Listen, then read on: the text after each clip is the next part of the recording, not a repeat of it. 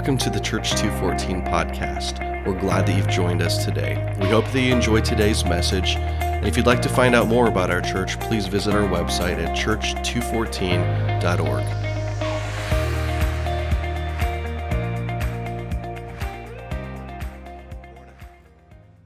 How are you? Merry Christmas.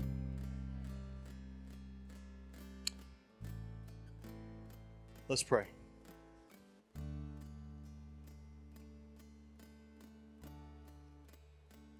Jesus, we fix our eyes on you. We turn to see your wonderful face.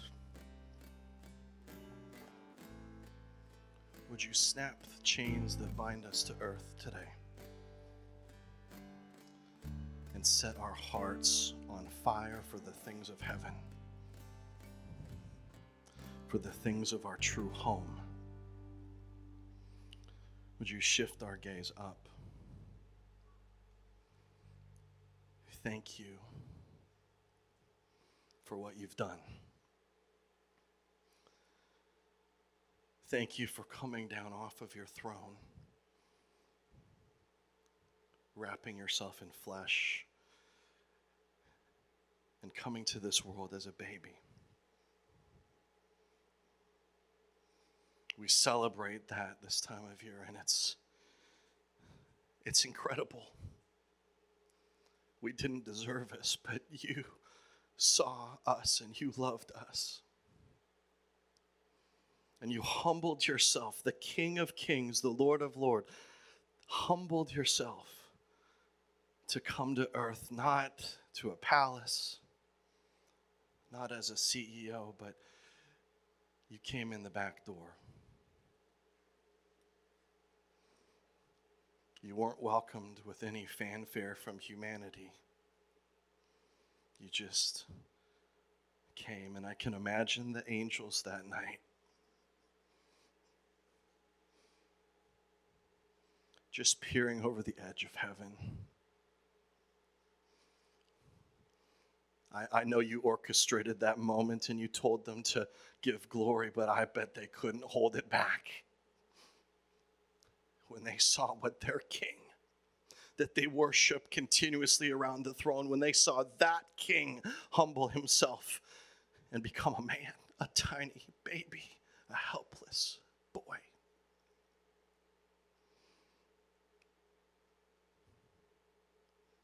and they were ready to shout into the darkness that night. They were ready to give you all praise and all glory, and they did. And the, the great shepherd showed up as a baby, and the angels just burst out with song to the shepherds, praising God. And so we join their chorus tonight. We say, Glory to God in the highest, peace on earth thank you for your goodwill towards us. Father, you are seated in majesty on your throne. You are high above every being, superior to everything and everyone. The Lamb who was slain from the foundations of the world, but yet who stands in the middle of us in the throne room, the middle of your church. You surround us and we encircle you. The one who is, the one who was, and the one who we fix our eyes on who is coming. It's He is the name. You are the name above every names. And at your name, every knee bows. We choose to bow our hearts and our knees in this moment today. We thank you for this word that you have for us. May it fix our gaze on our home.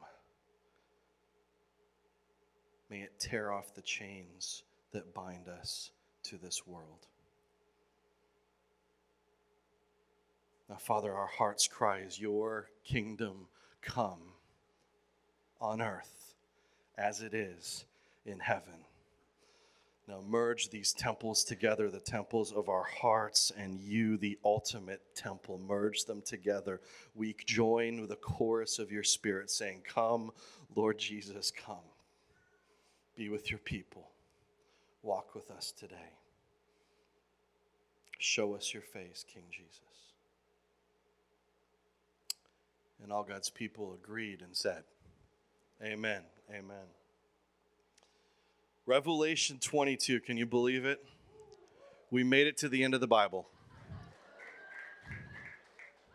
I don't know if that's cheers for like, yeah, we're going to do something else. Or to me, it's like, man, we just scratched the surface. But I think, I know, it's brought us to another level.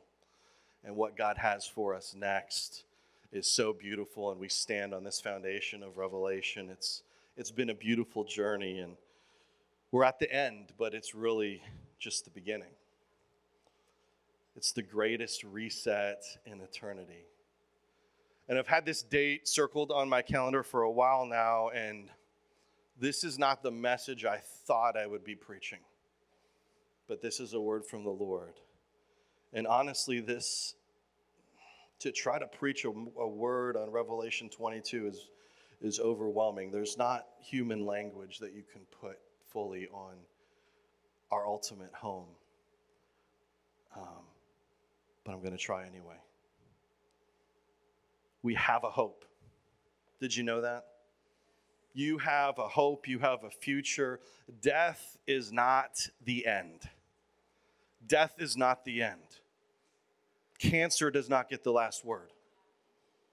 Every curse will be broken, and you will walk once again with your Father, fully healed, fully restored, fully brought into the presence of Jesus Christ. Heaven on earth.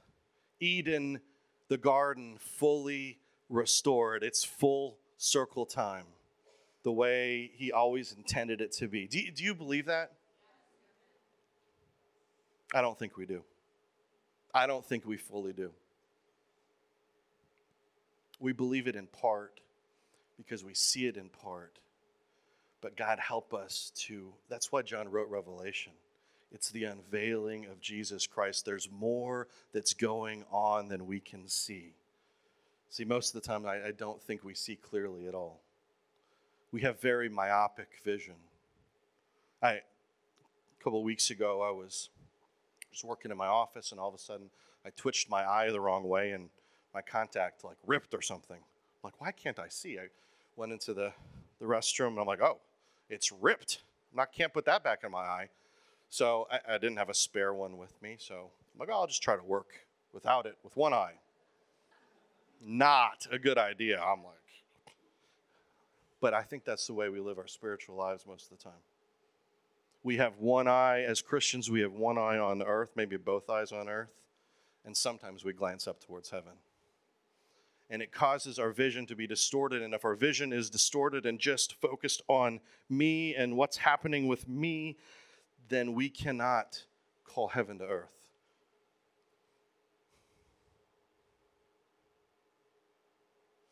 Last few weeks, I've been uh, looking up at the stars at night. I've been taking a walk when it's clear, and the stars have been unbelievable. Do you realize how big of a star the sun is? Just going to go astronomy here for a little bit because it's going to give us perspective.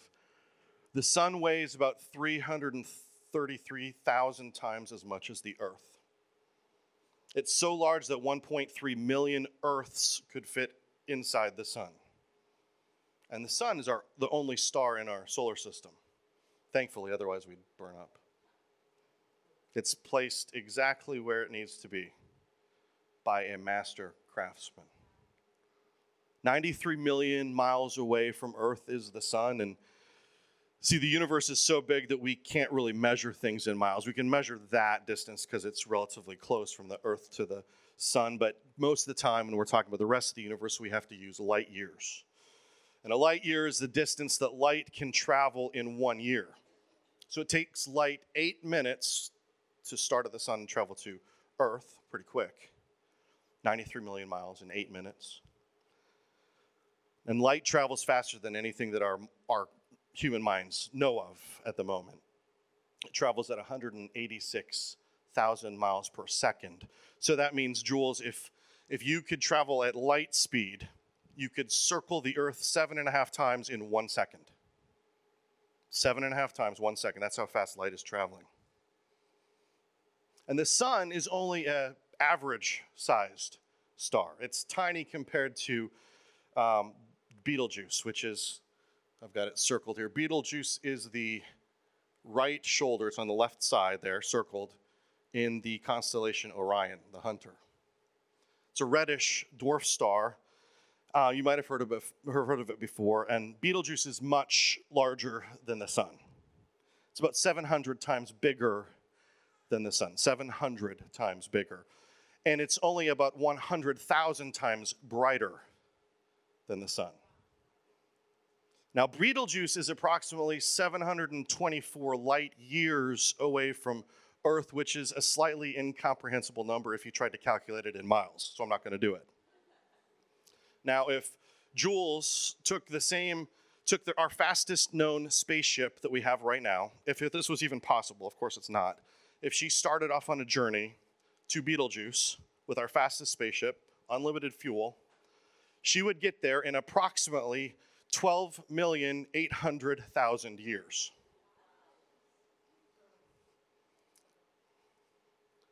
I think we have a master craftsman at work. Now, Jules, come up here for a second because I'm picking on you. Just to get some perspective of how big this star Betelgeuse is. Again, this is not possible, but if it, if it was, you're 14 years old, correct? Okay. If you were standing on Betelgeuse, the star, which you've traveled to in your rocket ship now, 12 million, almost 13 million years from now, and if you could stand there and if you had a pistol in your hand and you shot it one direction, again, this is not possible. If you shot it one direction, no, no, bullets fly fast. They don't fly as fast as light speed, but they fly pretty fast. And if that bullet could go circum circumnavigate the entire star, if you fired it at 14 years old, it would get around back to you when you turn 70. It's a, it's a decent sized star. Thank you, Jules. Why am I telling you this? How does it relate to Revelation? Because of our myopic vision. Because we're so tethered to earth sometimes and we just look at our own little circumstances and we don't look up. We talk a lot about the heart of David at this church. Here, here's the heart of David. This is what he wrote in Psalm 8. O Lord, our Lord, how majestic and glorious and excellent is your name in all the earth. You have displayed your splendor above the heavens.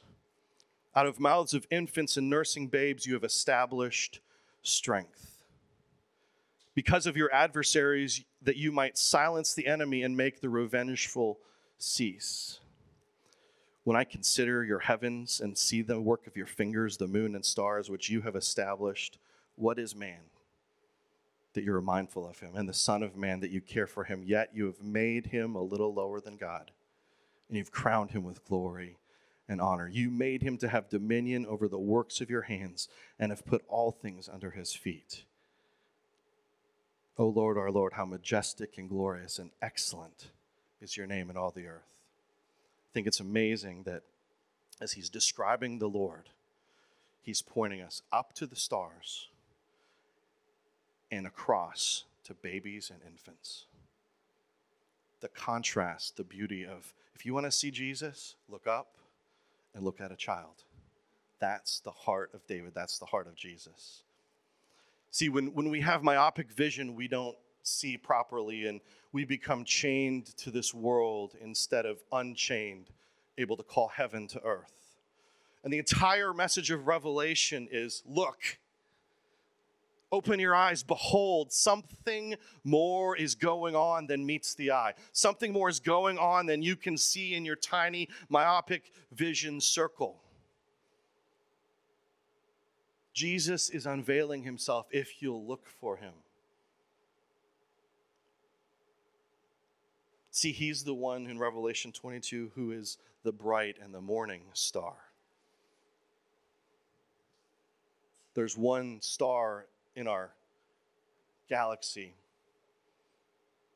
but it's really not the sun. It's one who shines much brighter. One whose, one whose face is, will, will light up the entire t- entirety of heaven that we're coming into. There was a man back in Genesis that God brought out to see the stars. You might remember this story. His name was Abram at the time. And I was re- rereading this story as I was looking at the stars the other night. And it says, The Lord brought Abram outside of his tent at night and said, Look now towards the heavens and count the stars if you are able to count them. Impossible task.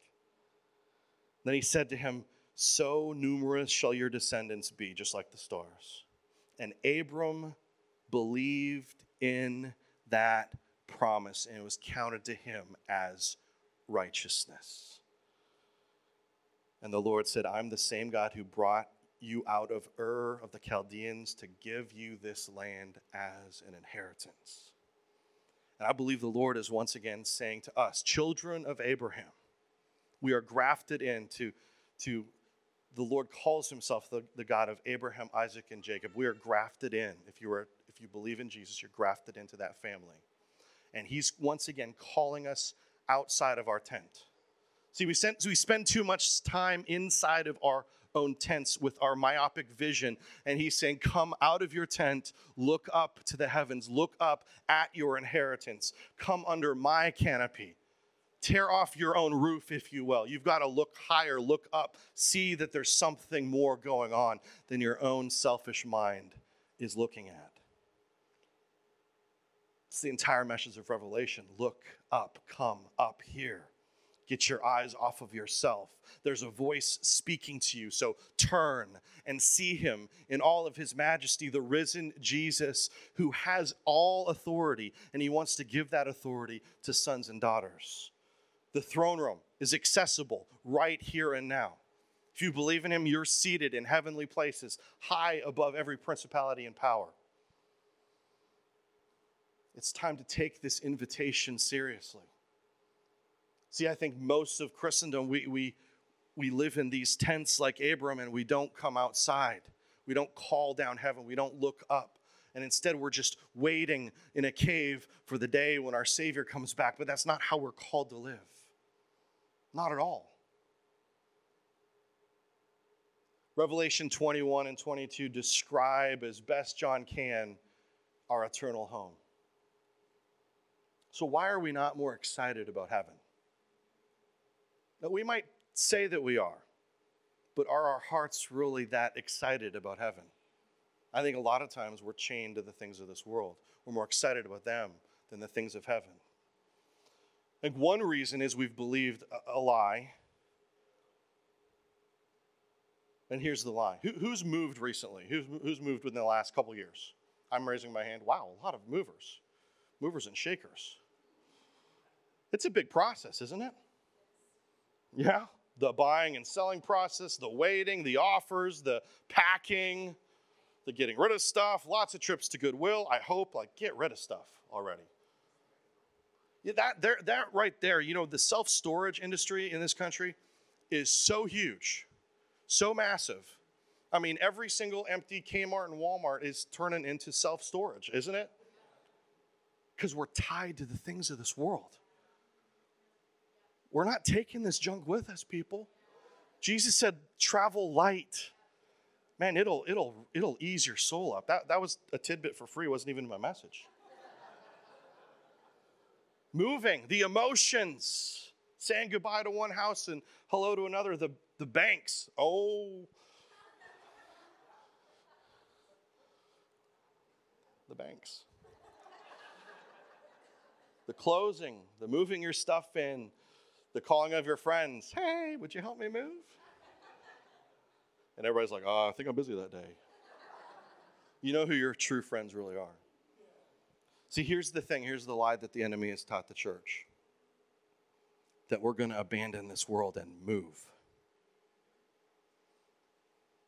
that we're going to be raptured away from this place. Now, if you've noticed, if you've been here for every single message of Revelation, we've not mentioned the word rapture once. Interesting, right? Because you would think Revelation, rapture. Well, it's, be, it's for a very good reason because the word rapture isn't in Revelation. It's not. It's mentioned one time by Paul in 1 Thessalonians when he talks about being caught up in the sky to meet the Lord. And the idea is not that we're going anywhere, but that we're caught up to invite the king back in.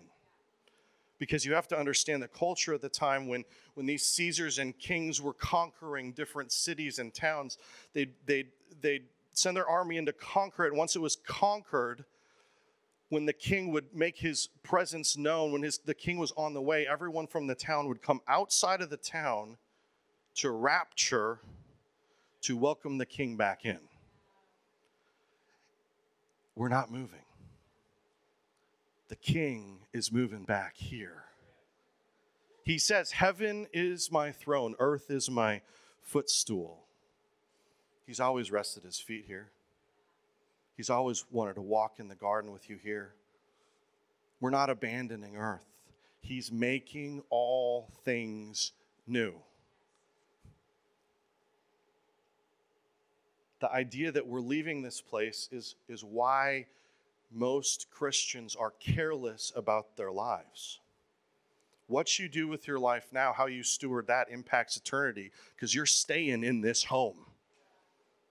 He wants to partner with you to build this kingdom of heaven here on earth. So we have to reject that lie that we're moving. It's from the pit of hell itself. It's a lie designed to keep you in your tent. And the Lord says, Come out of your tent, gaze up at heaven, because that is coming here.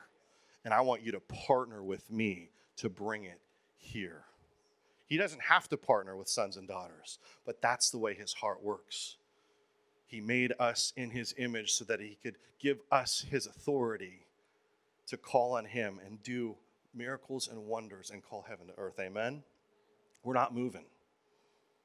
Now, we are in a world that is becoming the kingdom of our God. But we live in this tension right now of Babylon. That's why Revelation talks so much about the analogy of Babylon. John couldn't write it about Rome because the, the officers were reading his letters, I think, I would guess. They're going to scrutinize a letter from this guy that they'd put on a prison island. So he's got to write about something the church would understand. So he writes about Egypt he writes about Babylon, but they know it's, he's also talking about the world they live in called Rome, the world we live in called America. Yes, we were founded on Christian values, but I'm sorry, look around. You're in Babylon. But it's a good place to be. We'll, we'll get there. Because of Jesus Christ, we have access to heaven right here and right now. We are seated with him high above every principality and power. And we have to get past this idea that heaven is far off. Revelation 22, he says, I come quickly. Um, we might think, well, it's taking you a while. That's not what that word quickly means. It means just like in Mark, when you read the Gospel of Mark, he does things instantaneously. So for him, for us, it might seem like this has been a long time, Jesus, 2,000 years. The apostles that wrote all these words were fully expecting at any moment his return. And we have to live like that, that he is coming quickly. And it's not just about that final amazing day. It's about Him returning right here and right now, what the Holy Spirit is speaking right here and right now. We have to call on those things and say, just like Mark, Jesus wants to do something immediately in my life. He's coming quickly to this situation. We have to prophesy and declare those things. Jesus said all the time in his ministry, the kingdom is here, the kingdom is now. Now, he came into a Roman occupied world, and they, the disciples thought he was going to do something drastically different than what he did. The enemy thought he was going to do something drastically different than what he did. But he had a master plan. But he said, The kingdom is here, the kingdom is now. We have to prophesy this more, friends. We have to declare it's not some far off place. The kingdom is here. It's right now. He wants to do things instantaneously. He is walking among us, He is moving among us right here, right now. There's living water from His throne flowing to us right now if we will live on the bank of that river. You can drink of that water right now, it's not far off. See, heaven comes and the Holy Spirit come when we respond with desire to Him. And our job is to be like John, the forerunner, preparing the way for Jesus' return, to purify ourselves as a church, as individuals, to be that spotless white bride of Christ, to sit on the edge of our seats with anticipation, ready at any moment that the King is coming, because he is in this situation, in that situation. We have to testify to what he's doing and coming quickly in right here and right now. Not just think of it as a far off day that he's going to come at some point in time. We have to look to the heavens come out of our tent now. We have to look up. Yes, we live under the oppression of Rome. If you are a Christ follower, you live under the oppression of evil. And evil is going to get stirred up because Satan knows that his time is short.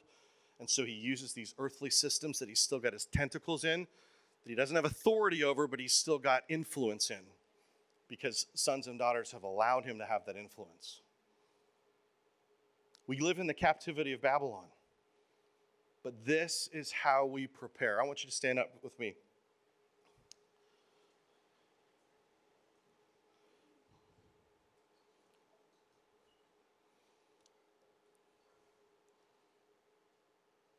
Israel and Judah had been sent into captivity in Babylon. And if you remember all the stories of Daniel and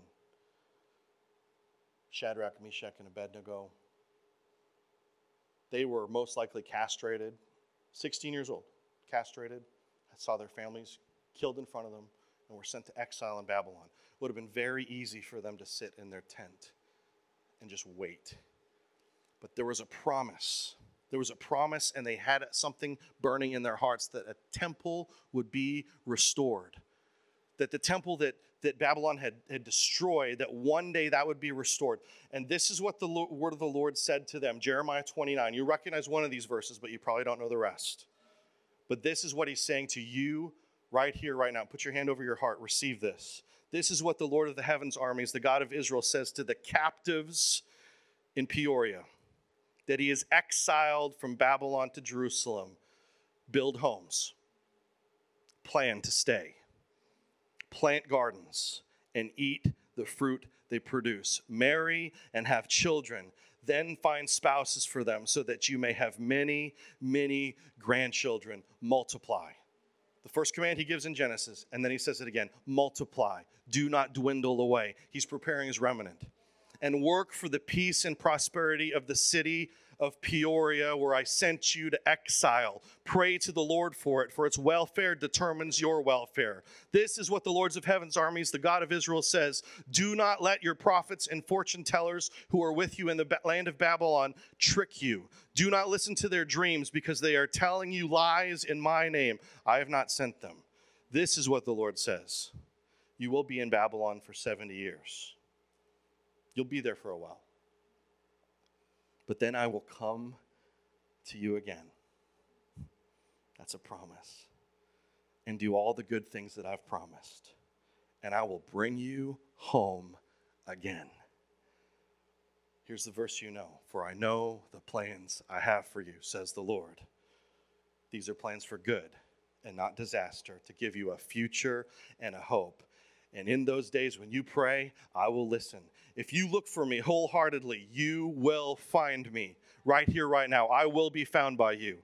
And I will end your captivity and restore your fortunes. I will gather you out of the nations where I sent you, and I will bring you home to your very own land. This is the word of the Lord. You may sit down.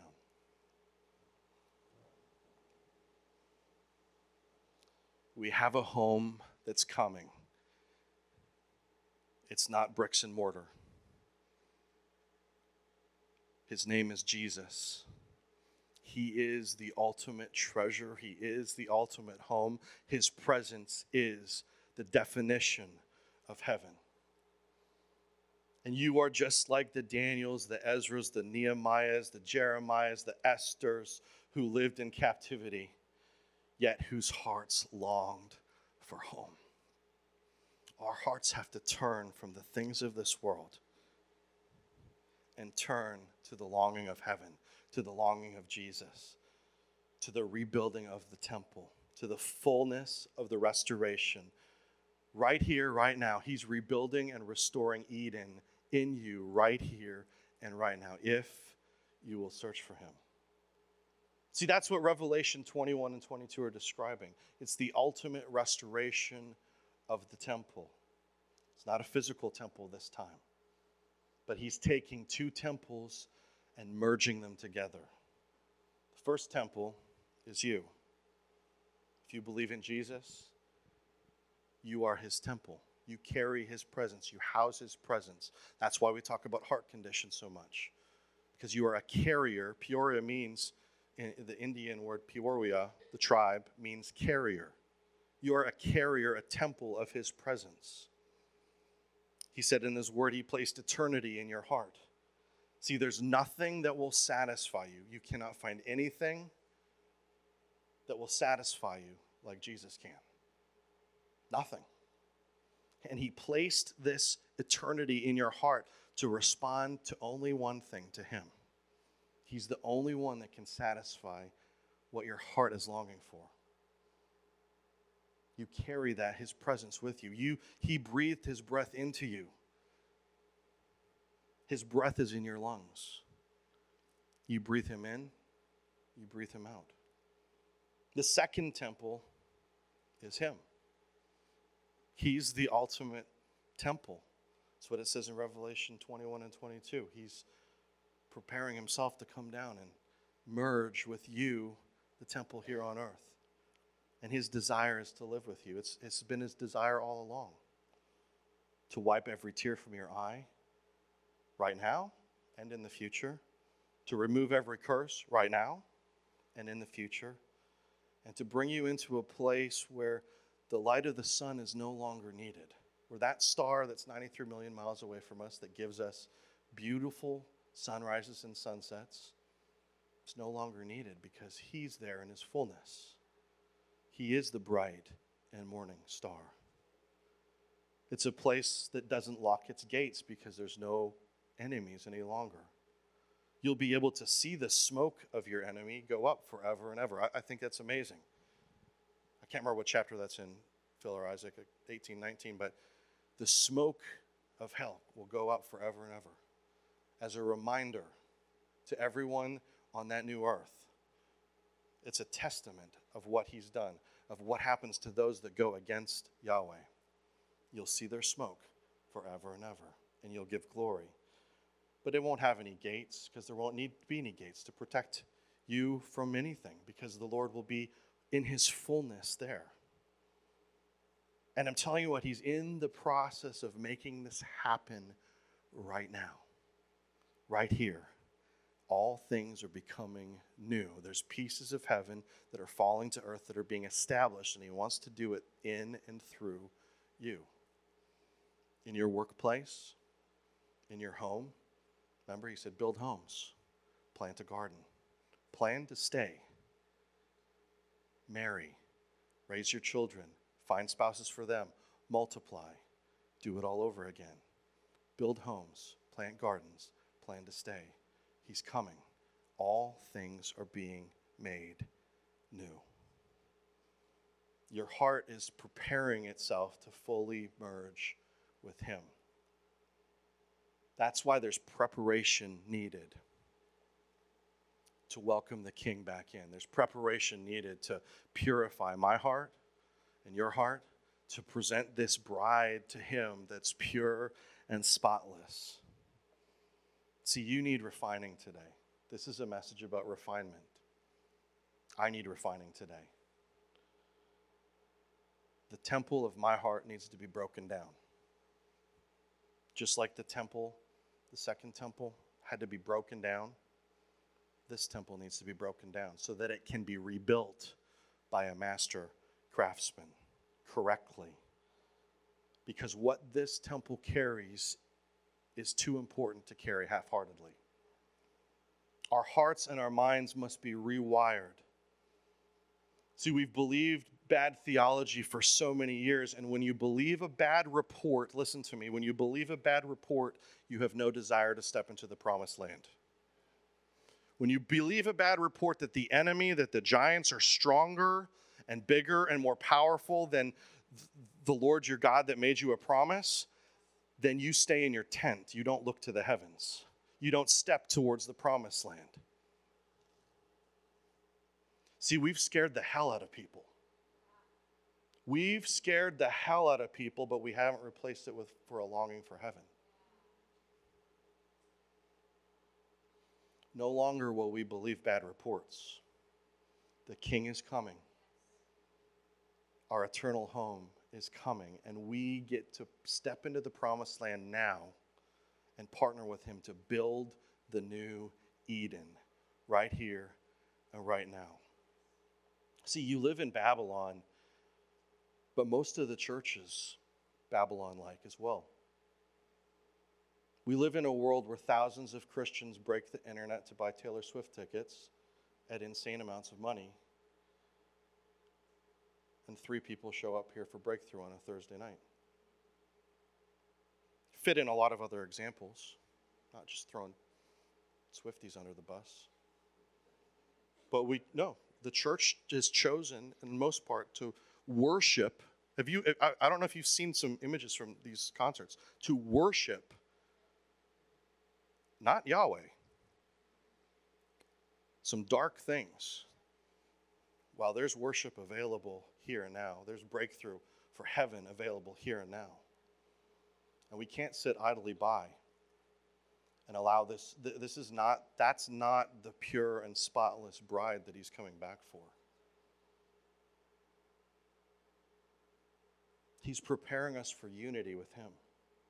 See, that's why he equates it to a marriage. We are the bride and he is the groom. I don't know, for those of you that are married, do you remember the days, the, the weeks, the months leading up to your marriage, to your wedding? Yeah, gee. Okay, calm down, Jason. no, that it's it's good. There those are beautiful times. You're looking forward to a bride and a groom. And he's anticipating you, and you should be anticipating him. The wedding day is coming. The engagement, though, is now. And that, that desire you have should be fueled now.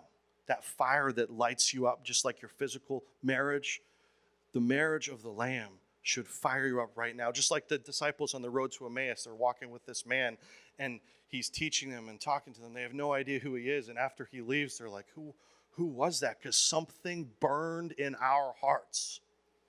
That's the kind of intimacy that he wants with you right here, right now.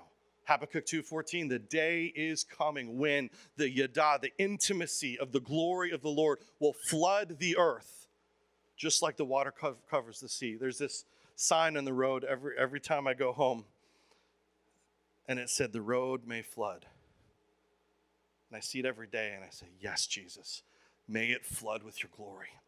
May the intimacy of the bride of Christ grow and grow and grow until there is another flood on earth, but this time not of water, but of the Holy Spirit.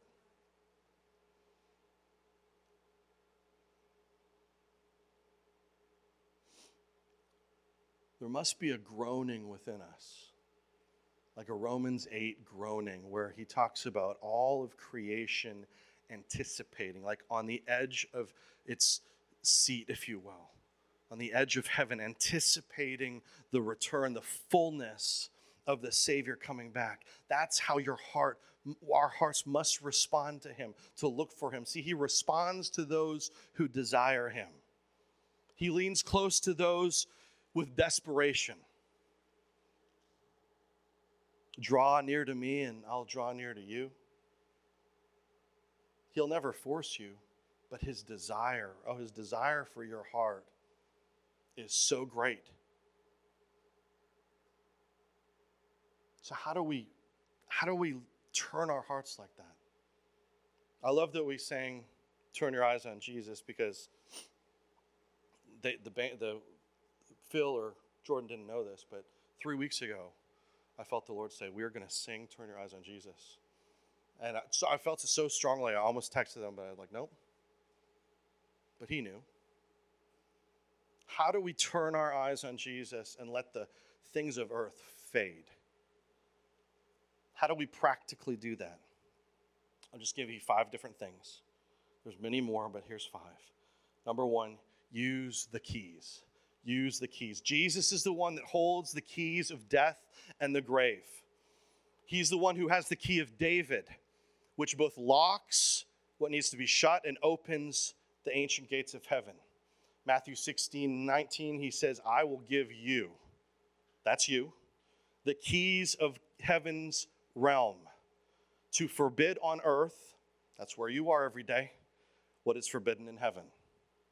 To release on earth that which is released in heaven. You have keys if you so choose to take them. He's giving his authority to sons and daughters to give you keys to shut doors that need to be shut on earth, doors that are shut in heaven, to release things, open doors on earth, the doors that are open in heaven. That's your mandate. That's your authority. And see, this is how you do that. When you agree, what, what you agree with, agreement is so powerful. What you agree with either breaks open heaven or hell here on earth. Your words are so powerful. The most powerful thing in the entire universe is the Father's voice. Remember all those stars I just showed you? He spoke one word and they all came into existence and aligned perfectly where they needed to be. The sun 93 million miles from Earth. Perfect position. Betelgeuse, perfect position.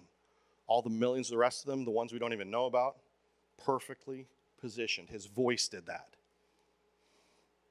Then he put his breath in you, in your lungs. And when you come into agreement with his voice, those are the keys of heaven that both bind the doors of hell, shut doors that need to be closed here, and then open doors of heaven. I would suggest to look for ways to retrain your heart and your mind in what you agree to, what you speak out against. So there's, there's many times, even in simple conversations around the dinner table, or with a friend, or with your spouse, where you have to say, No, that's not true. Shut that door of hell. There's times where you have to tell yourself that. If Jesus can turn to Peter and say, Get behind me, Satan, then we need to be telling that to ourselves. Like, no, that is not a thought from heaven. Shut that door. But then there's times where we're silent and we shouldn't be silent. We should come into agreement with the, that word from heaven. And we need to say yes. We need to prophesy more. We need to say, the kingdom of heaven is here now. Take the keys. That's number one. Number two, get next to the river. Get next to the river. Revelation 22, verse 1. Then the angel showed me a river of water of life flowing with water clear as crystal, continuously pouring out from the throne of God and from the Lamb. This is a river that's flowing right now. There is water of life that's available to you right now that continuously flows from the throne. Get next to that river. Plant yourself by that river. See, wherever you plant yourself, the environment you choose to be in, and you're in a good place today that you've planted yourself in, that determines everything. That determines the fruit of your tree. Psalm 1 says, Blessed is the man who does not walk in the counsel of the wicked, or stand in the path of sinners, or sit or rest in the seat of the scoffers, the, the people that ridicule. but his delight is in the law of the Lord, the words of the Lord, and in his law he meditates. This is not just reading the scripture, meditating is getting it in you. Seeing the Holy Spirit giving you a verse and something jumping out, and then you're not just saying that's cool, that's great, but you chewing on that. You going to sleep thinking about that. You waking up wrestling with that. That's meditating. That will change your life. That's being planted by the river. And if you do that, you'll be like a tree that's firmly planted and fed by streams of water, which yields its fruit in its season, and its leaf does not wither, and whatever you do prospers. See, if there's any area in your life right now that doesn't look like heaven, and I'm guaranteeing you there is one, there's, there's, there's areas for me then you need to transplant yourself by the river. and drink from another source. Because if the fruit's bad in an area of your life, then what you're drinking from is not correct. And there's a continuously flowing river. There's, there's one thing that jumped out to me in Psalm 1 there that I cannot not say, and it's don't rest in the seat of the scoffers. Your heart cannot afford for one moment to rest in a place that mocks, scorns, or ridicules the things of heaven.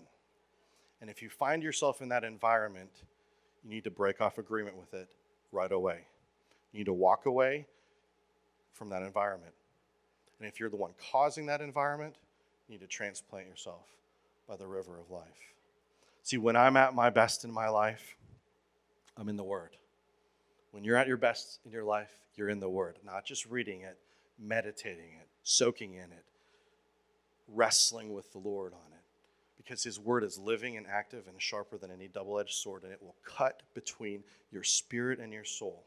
Your soul is that place where your mind, will, and emotions are battling. That's the battleground.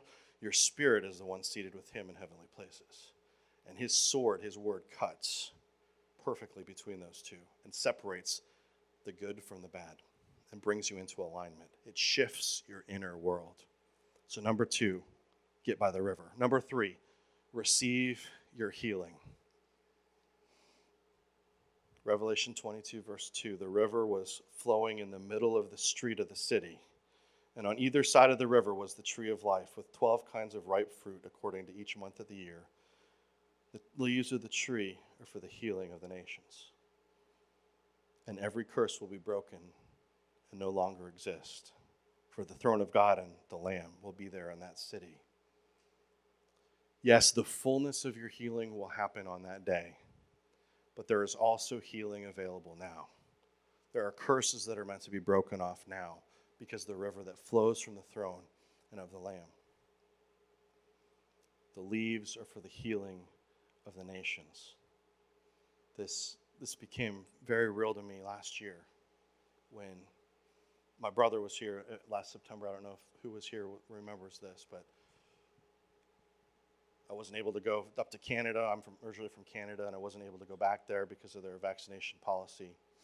And um, my brother came here in, in, on September 11th, actually, and we prayed for him and we prophesied breakthrough that the moment that he came, he would step back foot and land, that plane would land Canada, and he walked on that jet bridge, that something would break loose in the spiritual realm. Now, if you don't know, the Canadian flag has a leaf on it. And I prophesied this verse The leaves of the tree are for the healing of the nations. And there were some things shifting in Canada in 2022 that I believe are still reverberating around the world for the benefit of the nations, for the healing of the nations. See, yes, this is about a fi- finality in heaven, but it's also about the here and now. And I remember just there was breakthrough right after that. And two weeks later, I was driving across the border into Canada. And I'll never forget it. And I, I, I told Leah this too, because there was some breakthrough she was looking for in her life. That when I pierced that border physically in my truck, there were it was it was the end of September and leaves were falling. And I'll never I will never forget that as long as I live. I could I could feel the Lord breaking off curses, breaking off things, not just for my life, but for multiple people's lives. The healing is available now. You have not because you ask not. We have to press in to our healing here and now. Number four, look for his face look for his face. We just sang about it. His loving servants will worship him and they will always see his face. His name will be on their foreheads. This is the fullness of the priestly blessing coming into reality. And my daughter and I, we pray this every night together, don't we? The Lord bless you and keep you, make his face shine upon you, be gracious unto you. The Lord turn his face. Just like we're turning to Jesus, he turns his face to us and gives us peace, shalom, the presence of the goodness of God.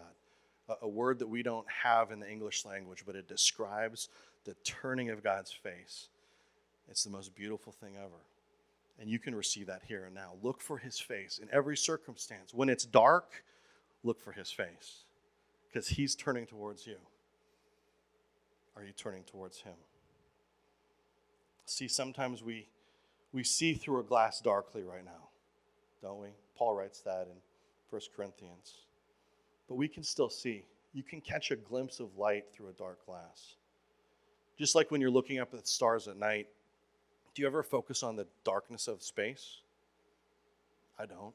I look at the light of the stars. You choose, your heart chooses what it looks at. Are you looking at the light? Or are you looking at dark? Are you speaking things that are dark? Are you looking at things that are light? In the daily struggle in Babylon, look for his face. Then, number five, raise your voice with his. Raise your voice with his. It's the, it's the cry of the end of Revelation 22. I, Jesus, have sent my angel to give you this testimony, to share with the congregations. I am the bright morning star. I am David's spiritual root and his descendants. Come, says the Holy Spirit, and the bride in divine duet. Let everyone who hears this duet join with them in saying, Come. Let everyone gripped with spiritual thirst say, Come. And let everyone who craves the gift of living water drink freely and say, Come. See, he created this heartbeat, this heart of David, all so that he could inherit it. All things are for him and by him. And he created your heart so that he could inherit your heart. Remember, the very beginning, Genesis 1, Elohim speaks, the Trinity speaks by himself. Let there be light. And there was light. Now in Revelation 22, this is so beautiful. He's asking for sons and daughters to join in his voice together and say, Come, come. We're coming into a new Eden. All things are becoming new. And now you have an opportunity to join with his voice, the one who created the world, the master carpenter. And now you can join. You have the opportunity to join with him and say, Come. Why don't you stand up?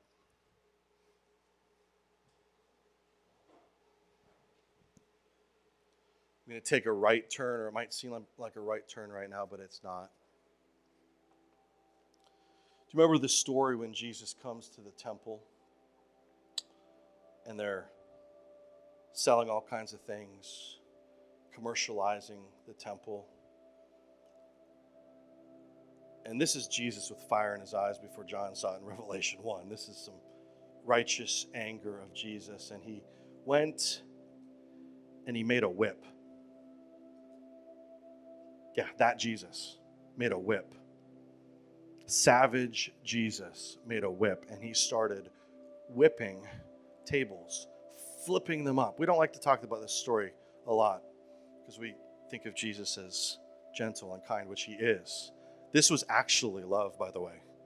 But he had to clear what was happening in the temple, he had to clear it out. And his disciples, this is awesome that they saw this. When his disciples saw him do this, they remembered a scripture.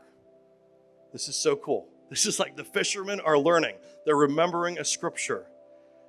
And they saw Jesus do this and they, they, they saw this scripture in their minds which says, I'm consumed with zeal for the house of God. I'm consumed with a fiery passion to keep this house pure. That's what Jesus was doing.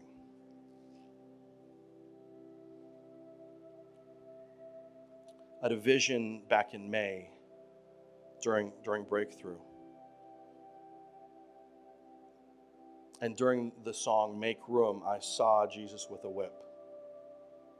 I should close your eyes right now just so you can focus on this because this is important for your heart. I saw Jesus with a whip, and he was in the temple. He was whipping those tables apart, zeal consuming him for the house of God. And then I saw Jesus in our sanctuary, right here where you're standing at 307 Oak Street and he was dressed like a Roman centurion this time. And he carried that same whip, and he was walking down rows of small houses. There were houses built in here, small houses in this sanctuary, And each house represented a person, represented you. And he would stand at the door of each house and he would knock, just like it says in Revelation 3 I stand at the door and knock. But he would only enter in if he was invited by you. And some of you were allowing him in, and others were not. Now, all the houses were safely in the sanctuary, but only some of them were letting him in. And when he was invited into a house, he all of a sudden transformed into the Jesus who was crucified, who was just wearing a loincloth, and he had huge open wounds on his back from the whips that tore his back open. Yet at the same time, he was so strong and he carried his own whip. He was the strong man coming to clear each heart, clear each house when invited in. And when he went into your house, he would start whipping tables in half, flipping some of them and whipping others. And I saw tables with names on them jealousy, competition, greed, lust, envy, bitterness. And he would destroy each table in each room. And as he destroyed them, he would take the building materials from each room, from those houses, and then he would go up to the second level of this building where he'd start making another level. And most of the people let him in. And he'll use that building material like a master carpenter to start building another level at Church 214. See, as we give Him control of our hearts and our temples, He wrecks the areas that need to be wrecked, and then He uses those materials as, as hard as it is, as painful as it is, then He uses those materials for your benefit so you can go up to another level. He's building into you, but you have to let Him in. He would never force a house to comply. He would never force someone to comply, but he would stand at the door and knock. Sometimes he would be knocking for a long time.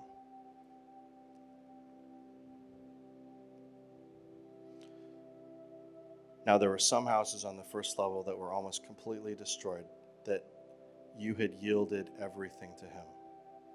And to those houses, he gave that person a new address, a new name, a new number and he promoted them to the second level, where their former house had been used to build a new foundation. See, the more we lay down in our hearts, the more we allow Him to purify them, the more He can build up. The more we release, the more the whole family inherits. The more we bow low, the higher the kingdom is built.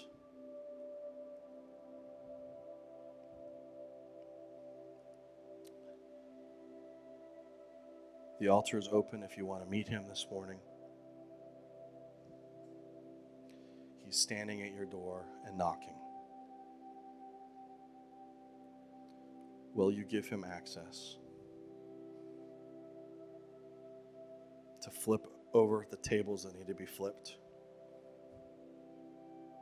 To whip the rooms that need to be whipped? So that he can destroy that temple, that house, but then use that material to build you into another level so you can go up higher, to come up here with Him. The choice is yours. He will not force you, but He will keep knocking.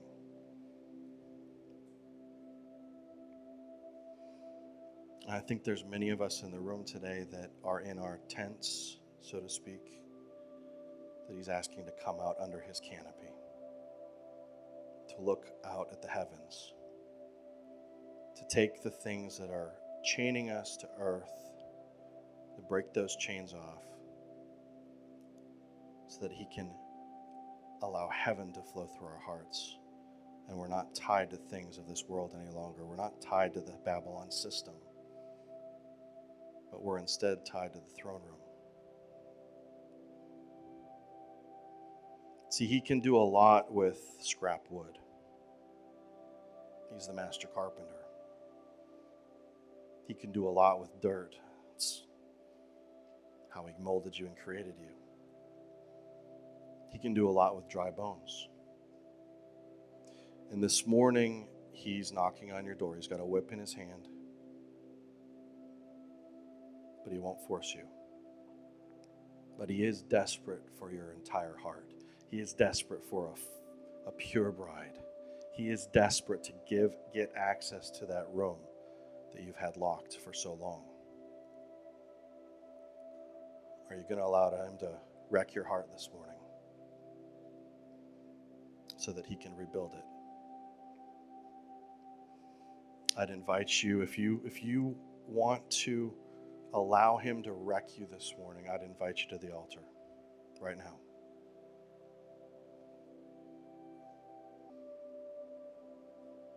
Just you and him. Give him access.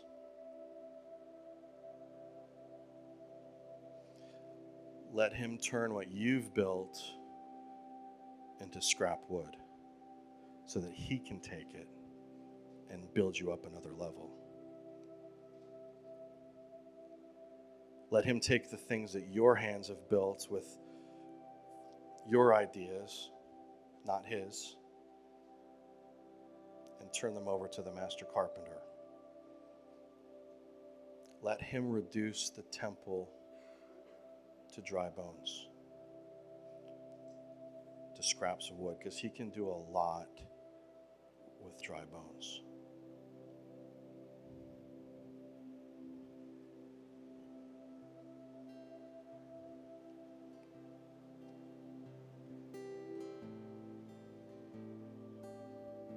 inviting anybody who's got some dry bones this morning to come to the altar. Then I'm going to prophesy over you.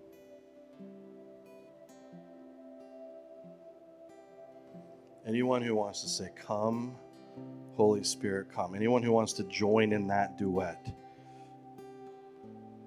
who wants to start calling heaven to earth in your everyday, what you think is mundane job, school, work, you're building into heaven if you allow Him to come in with the whip, if you allow Him to build it.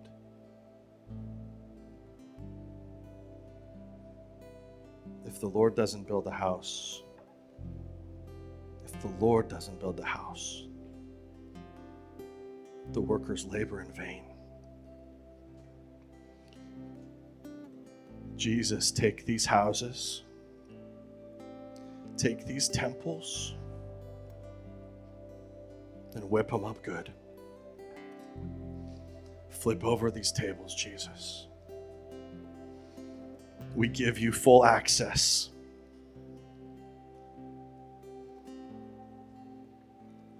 We hear you knocking and we say, Come in, Jesus. To the table that we haven't let you sit at before, flip it over. It's yours. To the room we haven't let you in before, whip it up. Take it all. You don't want half of a heart, we give you our whole heart. We give you everything.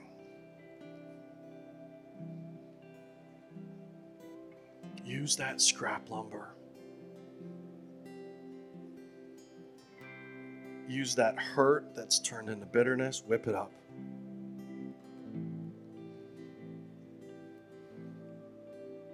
Whip up that pride and turn it into humility. Take that room of lust and flip it to love of the Father. Take the tables of envy and shame and greed and competition and anything that just chained us to earth and flip it over right now. Destroy it.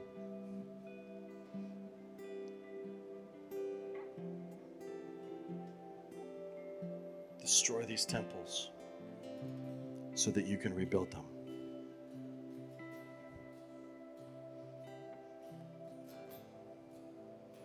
So, Father, we present our bodies as living sacrifices, holy and pleasing to you. We present these temples, and you see these dry bones. You see these, this scrap wood.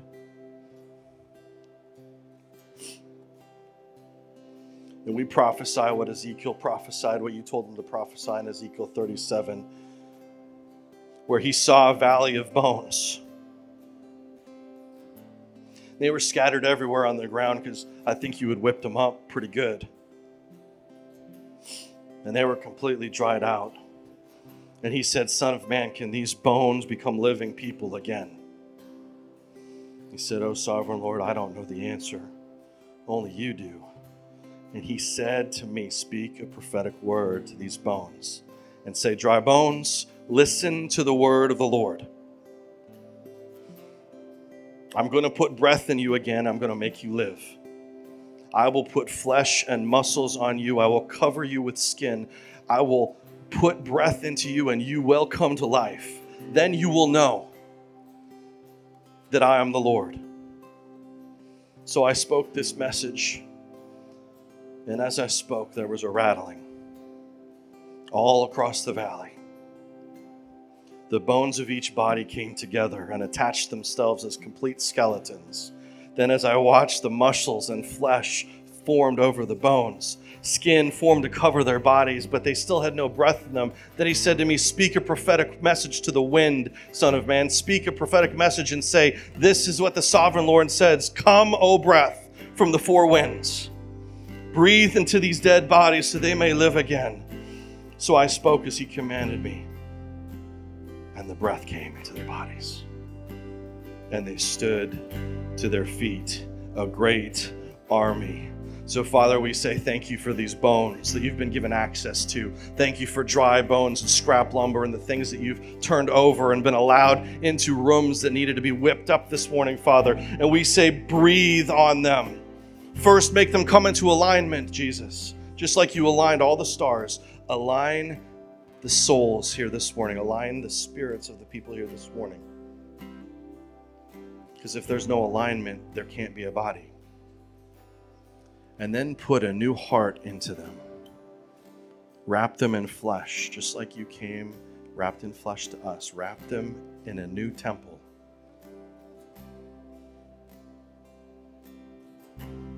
Create a new wineskin. We're going up a level.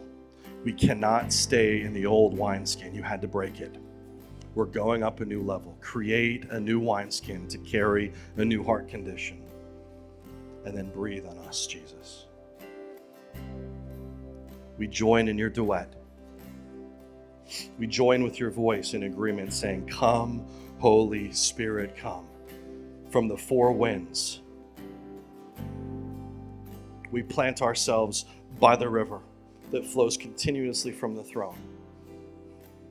And our heart desire is to see you manifest in our lives. We give you full access. Now come do what you want to do. Raise an army. Lift us to a higher level. Take what the world calls scrap. Take dry bones and build an entirely new level, Jesus. We love you. We love you. We love you.